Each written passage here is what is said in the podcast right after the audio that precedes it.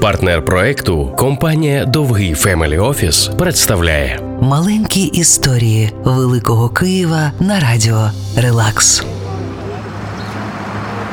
Реклама початку ХХ століття кричала: хто не милувався панорамою міста з тераси готелю Прага, той не бачив Києва.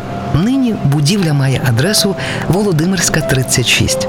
Та цієї будівлі могло і не бути, якби 140 років тому один архітектор Шіле не погодився б на зустріч із сім'єю Ільїнських. Готель Прага спочатку був відомий як номери Ільїнської, і будував перший варіант готелю саме Шіле, один із найулюбленіших архітекторів Києва.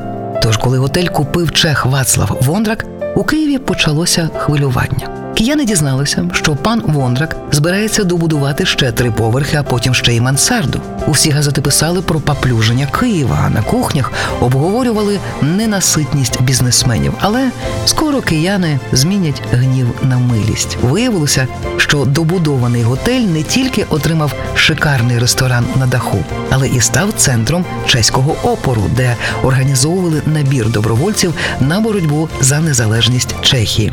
Багато киян у ті часи дуже співчували цим борцям за незалежну державу. А чехів у Києві тоді, під час Першої світової, було багато тисяч. Тож, гуляючи повз колишній готель Прага, важко не замислитися над тим, що 100 років тому кияни тепло поставилися до західних сусідів. А сьогодні сусіди допомагають нам.